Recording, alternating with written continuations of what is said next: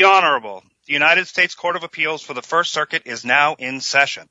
All persons having any business before this Honorable Court may give their attendance and they shall be heard.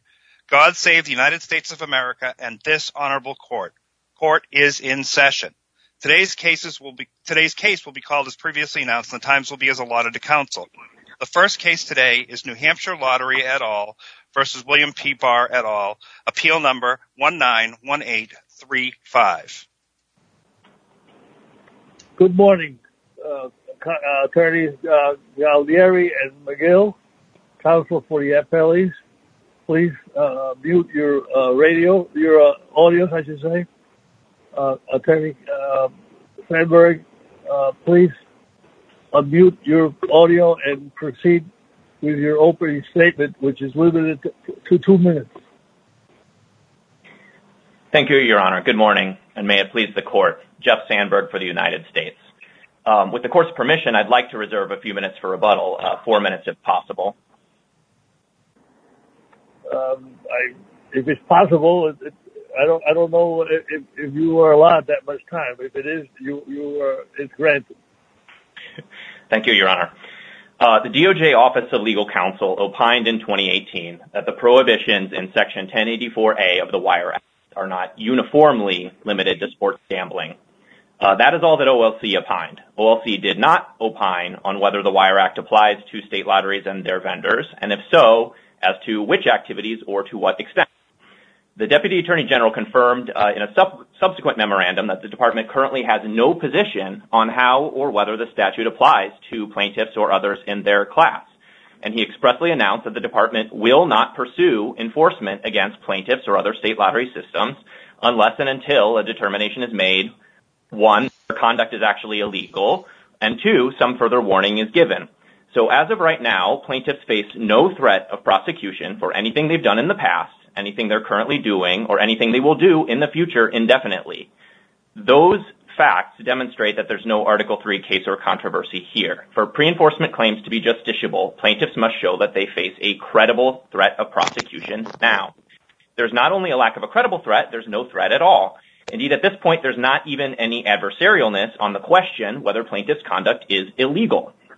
The other threshold legal uh, issue in this case, which is raised only on the Lottery Commission's uh, distinct admin law claim, is that there's no final agency action reviewable under the APA. Uh, it's not clear why the District Court saw the need to reach this APA claim, given that it provides no additional relief beyond what the plaintiffs already got on their pre-enforcement claim, which is a declaration that their conduct is lawful and they cannot be prosecuted. Uh, but in any event, having reached the claim, the District Court fundamentally erred in ruling that an OLC opinion standing alone is final agency action. OLC opinions are advice internal to the uh, federal government, and they cannot and do not directly affect the legal rights of private parties out in the world.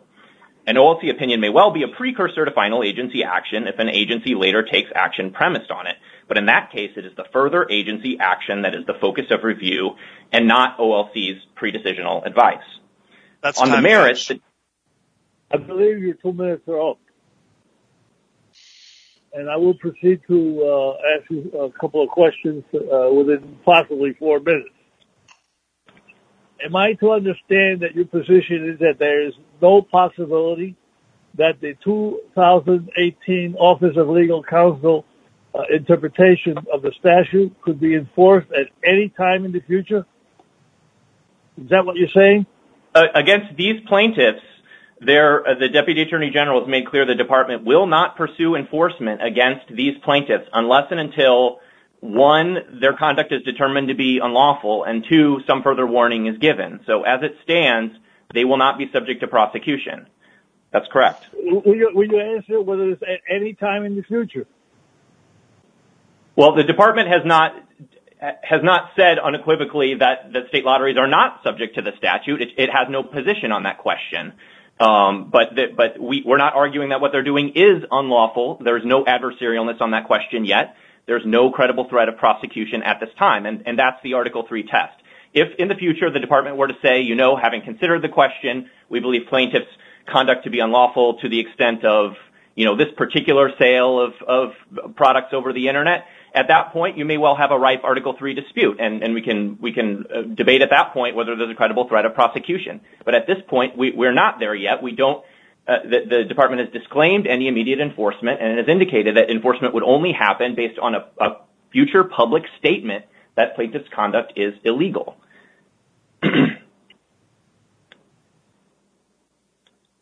Is the 2018 uh, Uh, interpretation a change in the interpretation of the statute? It is a change, uh, Your Honor. In OLC in 2011 had opined that the Wire Act was, all four offenses of the Wire Act were uniformly limited to sports gambling. That itself had been a departure from the department's position for 50 years, which was that uh, the Wire Act was not uniformly limited to sports gambling. And what's particularly noteworthy is that in that 50-year period, Um, the federal government never brought any prosecutions against state lotteries or their vendors, even though it was enforcing the statute against numerous other forms of non-sports gambling, um, including... Let's stick to the 2018. Am I to interpret your answer that it is a change in the interpretation of the statute? It's a change in the interpretation of the statute from 2011. Hello. Excuse me. You can answer yes or no. It would save some time. Yes. It is a change. Yes, it is. I'm not sure what the significance of that is because the interpretation should have a criminal... Why doesn't that change require some action under the Administrative Procedure Act? Because this is a criminal statute that is interpreted by courts. The DOJ gets no deference. OLC gets no deference from this court on how it interprets the statute, which makes this markedly different from an APA case where you've got to worry about Chevron deference, right? It doesn't matter whether uh, the department has you know, written a long reasoning or short reasoning on its legal interpretation here. This is just an abstract legal interpretation. It's entitled to no deference. And so to the extent the amici in this case are arguing that the department you know, acted arbitrarily because it failed to give adequate consideration to reliance interests of parties, well, that's only relevant when an agency is claiming Chevron deference. If you go and read the cases cited in their briefs, Smiley v. Citibank and uh, Encino Motor Cars, that's about whether an agency gets Chevron deference. But the DOJ is not claiming Chevron deference here. And if this court were to reach the merits... Uh, excuse me. Uh, did the Department of Justice urge lack of finality before the district court? Yes, it did. We argued that the APA claim was not proper. Can you point me to the record on that, please? Um, in our reply brief, we cite to the relevant... Uh, I think we cite uh, to our filing in district court. I don't have it uh, immediately handy. I'd be happy to um, get you the citation on rebuttal. Please send... Okay, yes. Okay. But you claim that you didn't raise that issue uh, of lack of finality before the district judge? Yes, we did. We very much did so. The plaintiffs have tried to... They've said, look, we haven't teed up the final agency action argument in precisely the same way that we're doing it in this court. And that's because the district court committed errors that we didn't... You know, in its reasoning that we didn't fully anticipate. But we absolutely argued that there was no final agency action reviewable under the APA. We absolutely argued that the plaintiffs could get review of the merits of this question if they could satisfy Article III standing and ripeness. However, we don't think that this is a ripe case or controversy because they can't... Any of the ways that this court has recognized for showing a credible threat of prosecution, none of them exist here. There's no threat of enforcement against these parties. There's been no threat of enforcement against other state lotteries. There's been no history of enforcement against state lotteries. That's time, Judge. Thank you. Uh, My four minutes are up. Judge Lynch, do you have any questions for uh, Mr. Sandberg? Yes, I do. Um, Mr. Sandberg, uh, predictably, you're here uh, arguing heavily relying on the ripeness issue. But this litigation was started as a result of the alarm in the various state lotteries as to the 2018 uh, change uh, in position. And then uh, the enforcement memo, which happened. And only after that, after the plaintiffs had filed their suit, did your office for the first time say, in essence, gee, wait a minute, we didn't mean what we said earlier. Uh, the issue of state lotteries is a complicated one, and now uh, we want to take another look at it, and therefore there's not a case or controversy. So let's go back to the period of time before you uh, issued, after the lawsuit uh, was brought, the uh, before you issued this sort of retraction. Is it your position that before that time there was an Article Three case or controversy and that the issue was ripe? No, there absolutely was not an Article III case or controversy at that point. Um, the factors that this court looks to in deciding whether there's a credible threat of prosecution were no more present um, in February uh, 2019 when the suit was filed than they were later in April. And I would respectfully disagree with the characterization that this was a retraction or a change from what the department had said before. What the department said in the January 2019 memo was that it was going to give time for businesses that relied on the prior OLC opinion to bring their uh, operations into compliance with federal law. It didn't speak to state lotteries or their vendors. Okay, counsel, uh, I get the point, but let's look at that earlier period before March, and could you tell me why you think the case was not ripe at that point? Because we had not taken a public position that the plaintiff's conduct is illegal. We had not pursued uh, any enforcement against state lotteries. Uh, uh, counsel, nothing in your 2018 interpretation excluded state lotteries. So are you making a sort of the case wasn't ripe because what we said was vague? I suppose so, Your Honor. I mean, there's only one question that was addressed in the OLC opinion. There are many questions to be answered under the Wire Act, right? One is how, if at all, does this statute apply to state lotteries that didn't exist in 1961 when the Wire Act was enacted and only came into being later? The only question that OLC opined on is, are these offenses uniformly limited to sports gambling? And OLC said no. But there are other questions to be answered under the statute. One is, does the statute enacted in 1961 prohibit conduct uh, by state lotteries that began in the 1960s and has evolved over time, taking different forms in how the wires are used? Congress has enacted statutes since then that expressly recognize that state lotteries are engaged in conduct. There's express exceptions for state lotteries under uh, 18 U.S.C. 1307, for example. These are difficult questions, and the department would have to take time to consider them before it's – and frankly, you know, this is not a question that is a significant priority for the department relative to other questions it's it's facing. And so you know, certainly if the department thought that it wanted to go after state lotteries, it wouldn't have taken you know, 14 – this question has been pending with the department for some time, as you'll probably hear the plaintiff say. But if this was a huge priority, if there actually was a credible threat of prosecution, certainly the department would have you know, taken some action by now. Uh, pardon me, but it seems to me there were considerable reliance interests not only in the states but also in the ancillary businesses, reliance interests uh, that uh, caused them to invest hundreds of millions of dollars based on the 2011 uh, decision. And those reliance interests were put into jeopardy by the 2018 decision. You may say it's vague, but uh, they certainly felt that their uh, interests were threatened. So before I uh, finish here, could you just spend two minutes on the merits? Should we not decide your ripeness issue as you want?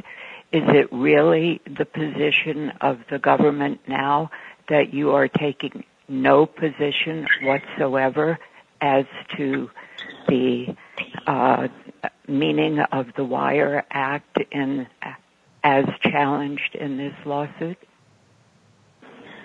We are taking no position on the Wire Act as it may apply to state lotteries or their vendors, which are the plaintiffs to this case. NeoPollard, Pollard Banknote, and the New Hampshire Lottery Commission are state lotteries and their vendors, and we have no position on whether their conduct is unlawful, and we have made a public commitment that we will not enforce them for anything they have done in the past, are currently doing, or will do in the future.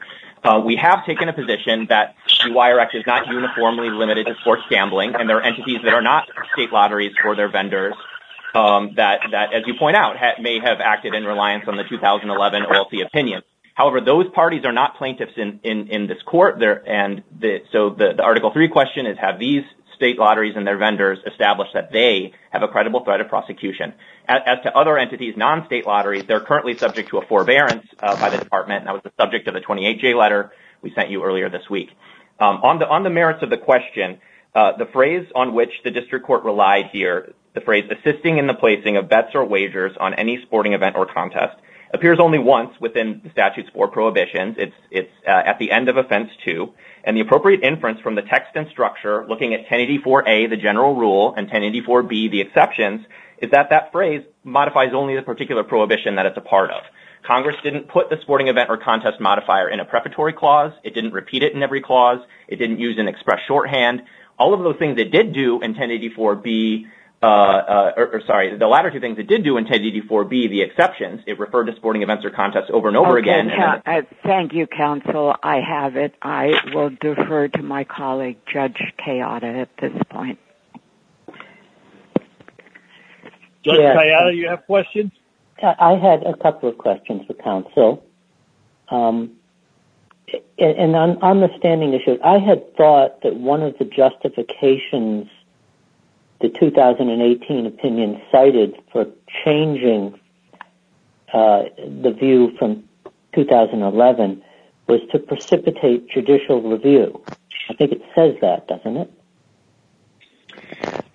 Yes, it does. It recognizes that if a U.S. attorney were to pursue, for example, uh, enforcement of the Wire Act against an online poker company, and that company was indicted, the company could move to dismiss that indictment in a criminal proceeding, saying, I don't think this this, what my conduct is covered by the Wire Act, and then there would be judicial review at that point. But OLC wasn't saying that we anticipate pre-enforcement review by parties whose conduct we haven't even opined on yet. Um, I didn't see any distinction between lotteries run by states and other forms in that citation to judicial review. That's right. OLC was just making the general point, which comes up uh you know often in questions about whether, you know, as it did under the Defense of Marriage Act, where the department, having concluded that the law was unconstitutional, nonetheless continued to enforce it so that there could then be an Article III case or controversy for this court, among others, to opine on the question. It was just OLC observing that if we allow prosecutors to go forth and test this application of the Wire Act against parties engaged in non-sports forms of gambling, Um, there would be judicial review in the posture, most likely, of a motion to dismiss the indictment. But OLC wasn't you know, saying we think that we expect pre-enforcement review challenges to be brought by state lotteries. And then, if I'm understanding the present status quo, as you've explained it, I think what you're saying, and correct me if I'm wrong, but I think what you're saying is that these state lotteries that bring in hundreds of millions of dollars for the states and are incorporated into their budget planning and their budget, that the state of any state could wake up tomorrow morning and find out that if it doesn't substantially change its lottery within 90 days, its officials could go to jail. Uh, If the dep yes, if the department changes its position and announces that it thinks that state lotteries are engaged in conduct that is illegal, at that point, I think the plaintiffs would have a much stronger, and frankly, a quite strong um, argument that they should be able to obtain pre-enforcement review at that juncture. But we're not there yet. As it stands, we've not only disclaimed any enforcement, we don't even disagree with them as to whether their conduct is illegal or not. There's no adversarialness as to these plaintiffs yet in this litigation. If they get that call if they get that call from you tomorrow, starting the 90-day clock, what do they do the day after tomorrow to... I mean, this is uh aren't these sort of like aircraft carriers? You can't turn them around quickly. The state budget is contingent on, on the funding. What do they do the day after they get that call from you? Well, although the department has committed itself to providing at least that 90-day forbearance period, there's nothing that prevents the department from taking the considerations that you quite rightly uh, um, have raised into account. And certainly there's been, for parties that are not state lotteries and their vendors, for the other online poker companies of the world, there's been a lengthy forbearance period during the length of this litigation. Um, and uh, certainly state lotteries have you know, a tremendous voice within their state governments. And there, you know, there could be- Right now, as as we sit here today, I think if I'm understanding you correctly, it's 90 days, and on the 91st day, you could be in, find yourself arrested. Yes, but that's not enough to that's not, that's not enough to show a credible threat of prosecution. We never pursued state lotteries and their vendors Um, um, with indictments before. Uh, the only thing the plaintiffs have pointed to, which I'm sure they'll call to your attention, is a 2005 letter that was sent to the Illinois Lottery about a pending bill in the Illinois legislature. Um, and uh, that letter cited a few different statutes, not just the Wire Act. It was passed before UGIA. It referred generally to unlawful Internet gambling. It didn't speak to the way that state lotteries carry out their traditional operations. And so that piece of evidence is a very thin read that you're going to be hearing about. Uh, aside from that, there's no history of enforcement uh, against uh, anything you could call enforcement in the entire history of the Wire Act. And so there's no reason for these plaintiffs currently to fear enforcement. Indeed, we've disclaimed that we will pursue any enforcement against them. Um, Thank you.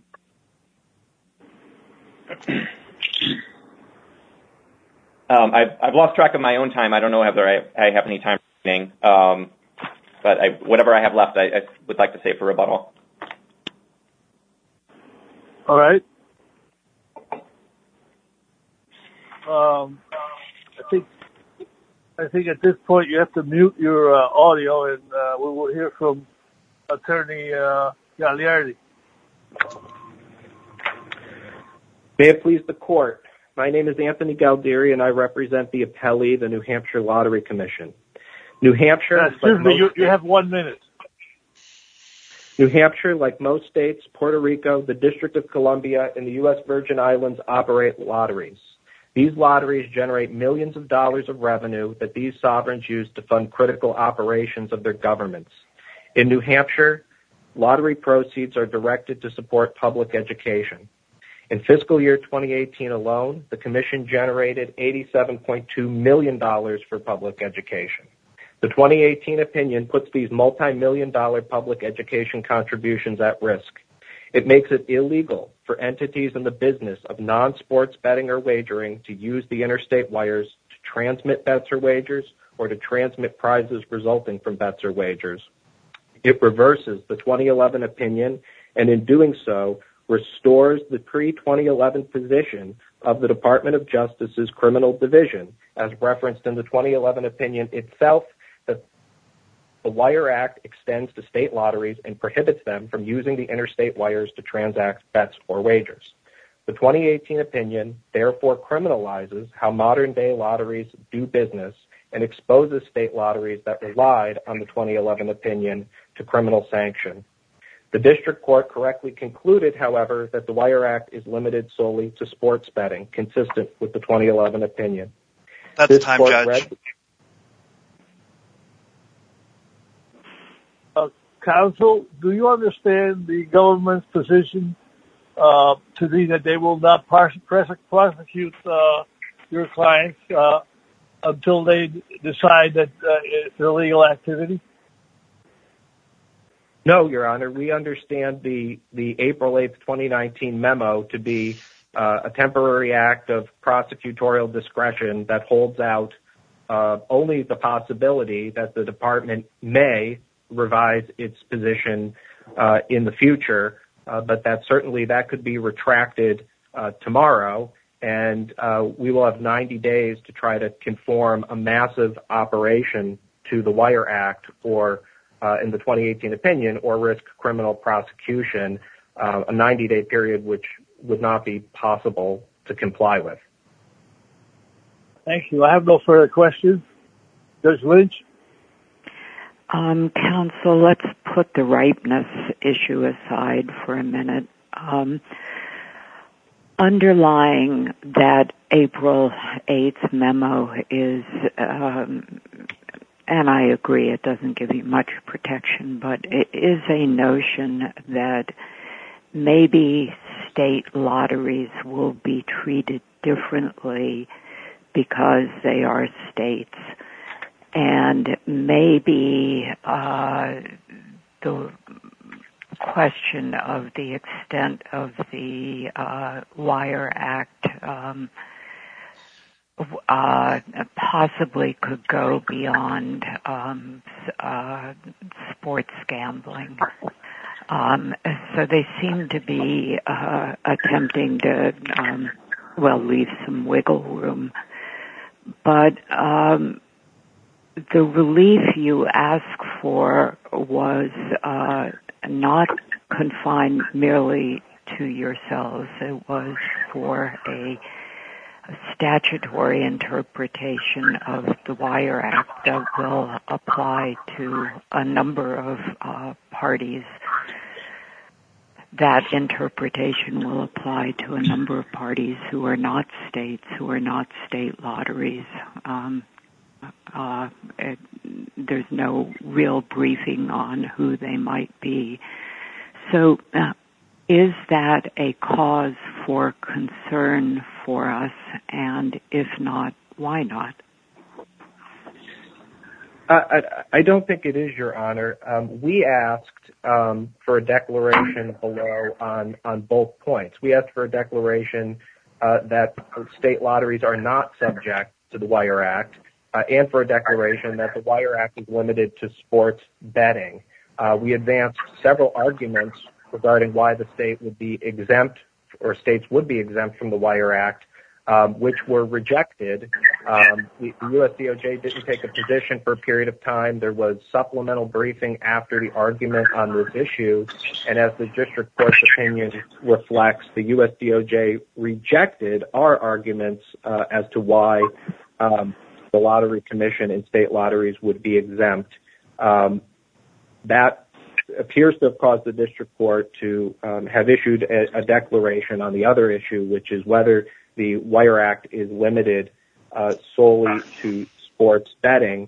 Um, I, don't believe it's cause for concern. It gives us the relief that we seek, and it is relief that you know we relied on when it was in the 2011. Yeah. And so more or less you're arguing they hold themselves on their own petard. That's correct, Your Honor. They've had every opportunity to address the uh, the Dictionary Act argument that we we raised. We raised arguments uh, surrounding 18 U.S.C. Section 1307. We raised uh, 10th Amendment argument. Uh, yeah, I'm just uh, I'm curious about that. Suppose a state were to uh, um, change its lottery and go into sports gambling. Uh, so um, is the 10th Amendment an issue if Congress tries to, under the Wire Act, um, say, well, those different type of state lotteries um, can't uh, proceed? I think it is, Your Honor. Absent a clear statement from Congress that state lottery conduct with respect to sports betting would intend uh, uh, to be regulated, that that would be a problem under the 10th Amendment. Yeah. Okay. Thank you. I uh, give the rest of my time to Judge Kayatta. Judge Kayatta, you may proceed. Yes, counsel, I do have a question. The, the if you could turn to the merits of the two OLC opinions. The government makes the point, as I understand it, that in the draft bill, there was a comma uh, before and after the phrase or information assisting in the placing of bets or wages on any sporting event or contest. That there was then questions in the uh, legislative record about how whether this applied only to sports betting or not. And then the final bill deleted those two commas. So, so that prompts a couple of questions. Is it, do you agree that if those commas had been kept in, then it, would have been um, clear that your position on the merits is correct. Uh, I think that's right, Your Honor. I think if those commas were kept in, uh that that there would be a different construction uh, potentially to the statute um, and that the results uh, may be different. But um, the commas aren't in, and the question of whether the absence of, I think, particular punctuation um, can control uh, the meaning uh, of the statute in in such a serious way um, would not swing in the other direction. Uh, at best, um, I think the statute would be ambiguous, um, and the statute you know has to be read holistically to to further its its overall purpose, which is to stop the criminal enterprise from using the interstate wires to further its gambling business. And the Wire Act accomplishes that goal cleanly with respect to sports betting. Uh, it does not accomplish that goal cleanly with respect to non-sports betting. Let me go back to your first point, because I see what you're saying when you say when we're parsing closely grammar and syntax, we should have some caution about reading too much into the absence of of something. My concern here, though, is that I'd like some help with is it's not just the absence of the two commas, it's the deletion of two commas that were there in the draft bill. I'm having some difficulty thinking of why Congress would have taken out those two commas other than to reject the interpretation that you and I seem to agree would have followed had the commas been there. Well, I'm not sure there's there's an answer to that uh, that question by looking at the record um, other than to to sort of speculate um, as to as to what the result of that uh, may have been. Um, We would we would suggest that the deletion of those commas does not, um, at best, would render the statute ambiguous and place it in a position um, where it, it, it could be interpreted one way or the other. But if you interpret it in accordance uh, with the 2018 opinion, that it leads to some very bizarre and inexplicable results, like the fact that persons engaged in the business of non-sports betting would be afforded an informational advantage over persons engaged in the business of sports betting. They would be able to transmit information assisting in the placing of non-sports bets or wagers uh over the over the wires to facilitate essentially their criminal enterprise, while persons in the business of sports betting could not. Um why why would Congress do that? No purpose appears on the face of the statute or in the structure of it or in the legislative history. That's time, Judge. All right. Um, Attorney McGill, you have one minute opening statement. So, thank you, Your Honor, and may it please the court. If the 2018 OLC opinion itself had reserved the question of the Wire Act's applicability to state lotteries, this might be a harder case for justiciability. But the 2018 OLC opinion does no such thing. Instead, it says at page 77 of the addendum, the Wire Act, quote, on its face applies to bets or wagers of any kind. And we know that OLC had lotteries specifically in mind because at addendum 88 and 89, OLC acknowledged the reliance interests of the states that, quote, began selling selling lottery tickets via the Internet, end quote, after the issuance of the 2011 OLC opinion. But OLC said those states' reliance interests were insufficient to overcome what it saw as the plain language of the statute. OLC instead suggested that states seek relief from Congress, which OLC reminded the states, without a trace of irony, alone has the power to broaden or narrow the Wire Act's prohibitions. That posed at least a clear and present danger of prosecution than was present in the Hemp Council case. The next question is whether the April 2019 opinion uh, or memo, this issued just three days before the summary judgment hearing, somehow diffused the controversy so as to defeat the plaintiff's suit. The court should compare the statements made by the U.S. DOJ in that April 2019 memo with those made in the Rhode Island Association of Realtors case. In that case, the state argued that the plaintiff's proposed conduct, quote, does not appear to fall within the parameters of the prohibition, end quote. That's the time, Judge. Your time is up. I'm sorry. Well, finish your statement. Okay, just to finish, Judge Torruella, but this court in that case still rejected that cautious phrasing as a, quote, far cry from a flat commitment not to prosecute.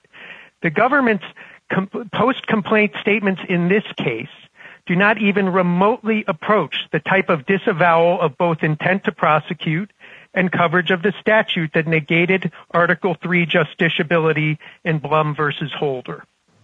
Thank you. Um, I will, um, I don't have any questions of uh, Attorney McGill. I yield my time to Judge Lynch. Um, just this, perhaps you can help me with this. In some ways, this case is a mixture of, uh, on the ripeness issue of uh, civil and criminal law. Um, the government tends to pose the argument as though it's merely a question of uh, risk of enforcement, um, and there are responses to that. Uh, but um, your approach seems to go beyond that, um, and you uh, ask us to parse the language and uh, look at it in terms of the lack of any assurance of non-prosecution after clear statements that Uh, seem to say that the lotteries were subject to prosecution. Um, should one think of this merely as a uh, criminal law pre-enforcement case? Well, Your Honor, I I think it, it is quite similar to the Rhode Island Association of Realtors case, except that it, here the DOJ's April 18th memo is far more equivocal as to the liability of the uh of the plaintiffs, and it is uh and it arises under, frankly, much more suspicious circumstances, coming just three days before the hearing on the motion for summary judgment. I mean, if you wanted to look at a case that blended the civil and the criminal, you might look to the the Supreme Court's decision in Abbott Labs, where the regulation there uh, had both civil and criminal implications, and the court said there, when a regulation requires an immediate and significant change in the plaintiff's conduct of their affairs, with serious penalties attached to noncompliance, access to courts under the Administrative Procedure Act and the Declaratory Judgment Act must be permitted. Um, okay, that's helpful. Thank you. That ends my questioning. Judge Kayatta, do you have questions? Um, yes, I did. If you could just take a half minute or so and say, I'm having trouble understanding how there's an APA claim here. You know, if you're right, let's put this rightness to one side. Assume it's right. You get an adjudication one way or the other on your um, Declaratory Judgment. Why would seems you're saying virtually any time OLC comes out with an opinion memo, there's someone somewhere who could bring an APA action. Oh, I don't think that's what we're saying at all, Judge Kayatta, and I'm happy to have the opportunity to address that. This is not any ordinary OLC opinion. The OLC opinion here is performing a rulemaking function. If this opinion were issued as a regulation of the Federal Communications Commission, there would be no doubt that it was final agency action subject to review, and that the change in the executive's working law here is announced in an OLC opinion shouldn't really change that outcome. It's not deliberative advice internal to the uh, department. It's an edict solicited by interested private persons that was published to the public at large precisely to end businesses reliance on the 2011 OLC opinion and to generate compliance in that public at large with the new opinion. It's just like the rule in Abbott Labs. The OLC opinion purports to give an authoritative interpretation of a statutory provision that has a direct effect on the day-to-day business of the plaintiffs. I'm not aware of any other OLC opinion that does that. If you otherwise have an adequate remedy, I thought generally we stayed away from the APA. I thought we went to the APA largely when there wasn't an adequate remedy otherwise. Well, in Abbott Labs itself, is both both claims were brought under the Declaratory Judgment Act and under the Administrative Procedure Act. Um, so I think that it's amply uh, supported by precedent to proceed uh, to proceed both ways. Um, There are there are more uh, more parallels to Abbott Labs in this case. In in Abbott Labs also, the government argued that the that the FDA didn't have prosecutorial power, just like it says the OLC doesn't have prosecutorial power here. But the court recognized that the exposure to the possibility of enforcement by DOJ had bite sufficient to warrant judicial review. And here, quite unlike Abbott Labs, OLC's opinion does bind the department. You see that at page 85 of the addendum. Uh, finally, also in Abbott Labs, the Justice Department made new representations to try to defeat review. The Solicitor General in that case, and that you see this at page 154 of Abbott Labs, absolutely forswore any possibility of the use of criminal remedies. But the court said that these subsequent representations should not suffice to defeat a lawsuit properly brought. And we would urge the same result here. Judge, that's time. Uh, Judge Torruella, if you wanted to allow that rebuttal at this time for the appellant, we could do that. Yes, let's do that. Thank you, Your Honor. I'll be brief. Um, first, in response to your question about where the government raised the final agency action argument, you can find that in our motion to dismiss uh, and opposition to plaintiff summary judgment motions. That's document number 47 on the district court docket, uh, pages 30 to 31. Um, second... Uh, can you just repeat that slowly? Yes, document number 47, pages uh-huh. 30 to 31. Um, what? Pages 30 to 31. Yeah, and what is that? Oh, that's the uh, government's motion to dismiss and opposition to plaintiff's summary judgment. Um, my colleague in the New Hampshire Attorney General's office pointed out that the district court invited us to address the question of whether um, states were encompassed within the term whoever. What we opined in response to that was that that presumption was inconclusive. That is the conclusion we gave, that there are other factors that have to be looked at. Um, if if a state, for example, started you know, counterfeiting U.S. currency, um, we don't think that, because they disagreed with federal uh, monetary policy, we don't think that states could escape you know criminal consequences for that, just because that relevant counterfeiting statute uses the term whoever. Um, but the point is that it it may well be part of the analysis, it's just it's it's not conclusive in itself. And that's all we said below. And this gets to a bigger point, which is the role of the courts is to get involved when there is a credible threat of prosecution. It's not to generate disputes. It's not to force the government to give advisory opinions before it is ready to do so. And here, the government has not reached a conclusion that states are encompassed within the language, whoever being engaged in the business of betting or wagering. Um, uh, I think there's a little bit of confusion about the role of OLC as well. OLC does not have a rulemaking function, contrary to what Mr. McGill said. This is not an Abbott Labs case because OLC has, and DOJ in general has no authority to render binding legal interpretations of of uh of the criminal law that bind private parties. This is not an admin case where an agency can interpret by statute or promulgate additional requirements. Similarly, to the extent there's a credible threat of prosecution here, you have to look to, is there a risk of enforcement by prosecutors? And here, the Deputy Attorney General, the DOJ official who has power over both OLC and prosecutors, has said, we will not prosecute you, and we have no position on when you're covered under the Act. And so to the extent that you think inferences could be drawn about whether OLC was thinking about whether states would be encompassed, that's beside the point. The official with oversight authority over prosecutors has said the department has no position on this. Um, finally, the realtor's case is not a useful case for this court to rely on. That was a First Amendment case in which the court said, um, because of the background understanding that when First Amendment values are at risk, courts must be especially sensitive to the danger of self-censorship. Um, and I quote, courts will assume a credible threat of prosecution in the absence of compelling contrary evidence.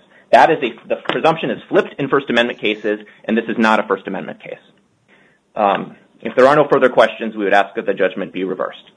I would ask you one question. What is uh, the relevance of Abbott Labs uh, of these issues?